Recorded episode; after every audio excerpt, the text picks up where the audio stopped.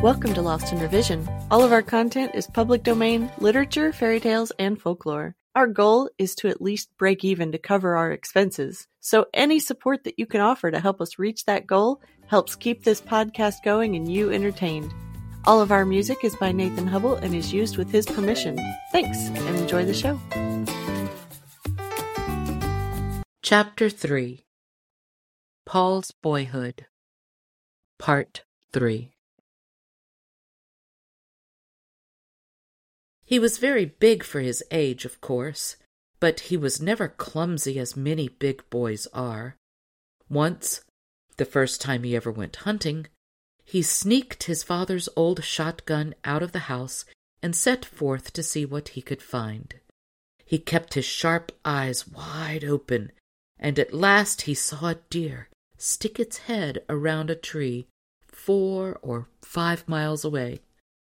He blazed away at the animal with the old gun, and then was so anxious to see if he had killed it that he started for the spot, lippity-cut. He ran so fast that he outran the load he had fired from the gun, with the result that he got the full charge of buckshot in the seat of his breeches. So, as one can readily see, his size did not in the least interfere with his spryness. Even when he was an old man, or what would be old for most men, he was so quick on his feet that he could blow out the light in the bunkhouse at night and be in bed and asleep before his room got dark. As the years of his boyhood went on, he continued to get bigger and stronger and quicker of action, as well as becoming better versed in everything that pertained to the woods. He was learning that he seldom dared to exert his full strength, so powerful was he in every way, for fear of the damage he might do. He was only 14 or 15 years old when he found out that he could kill a whole pond full of bullfrogs with just one yell, and as his voice was getting stronger all the time, he had to watch closely and always speak softly, or else the tremendous sound would stun everyone within hearing, or perhaps flatten out a few houses. During the later years that intervened before Paul once more appeared, a grown man in the height of his powers, near the place of his birth along the coast of Maine, he managed to secure 2 assets. A loving wife, and Babe, the great blue ox. Oh, yes, there was Jim, his pet crow, also, but Jim could hardly be called an asset, as he was usually getting into mischief. There are few rumors about Paul's courtship, which may give an idea as to what a good match for him Mrs. Paul really was.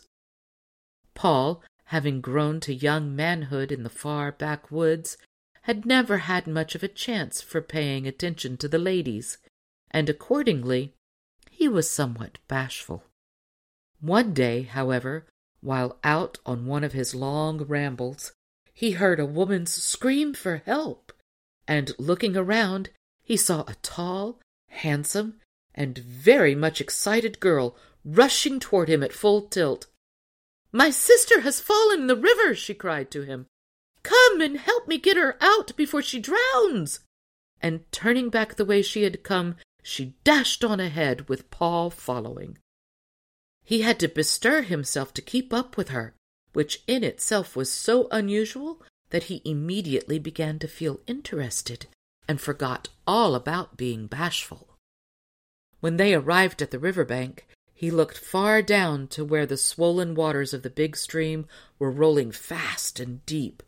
But not a sign of the sister could he see. "She fell in 10 miles upstream," the girl told him despairingly. "I ran down this far, hoping to be able to get to the river and catch her when the current brings her by, but the banks are so high and steep all the way that I couldn't get near the water." Paul didn't say a word, but began working his very fastest, picking up great stones and logs and anything he could lay his hands on and throwing them down into the riverbed. It wasn't more than a second or two before the girl caught on to his idea and began doing the same thing.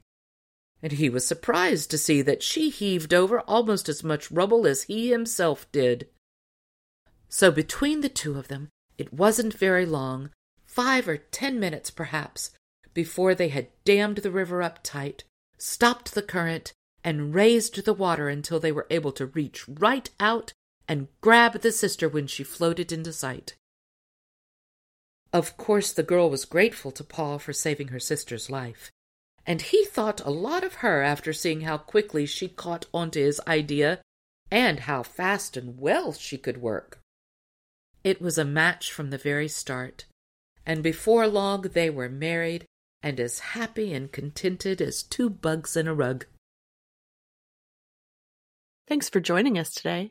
Check us out on Patreon. You can help us meet our small goal of breaking even and covering our expenses. Your support helps pay for all of the things that podcasting requires and helps keep this show alive and growing. If you can't afford to support us financially, go give us a good review, subscribe or follow, and share with your friends and family. Feel free to fact check us and offer suggestions to make our show better for you. You can also send us an email at lostinrevisionpodcast@gmail.com. There's a lot more waiting for us all at the end of the road.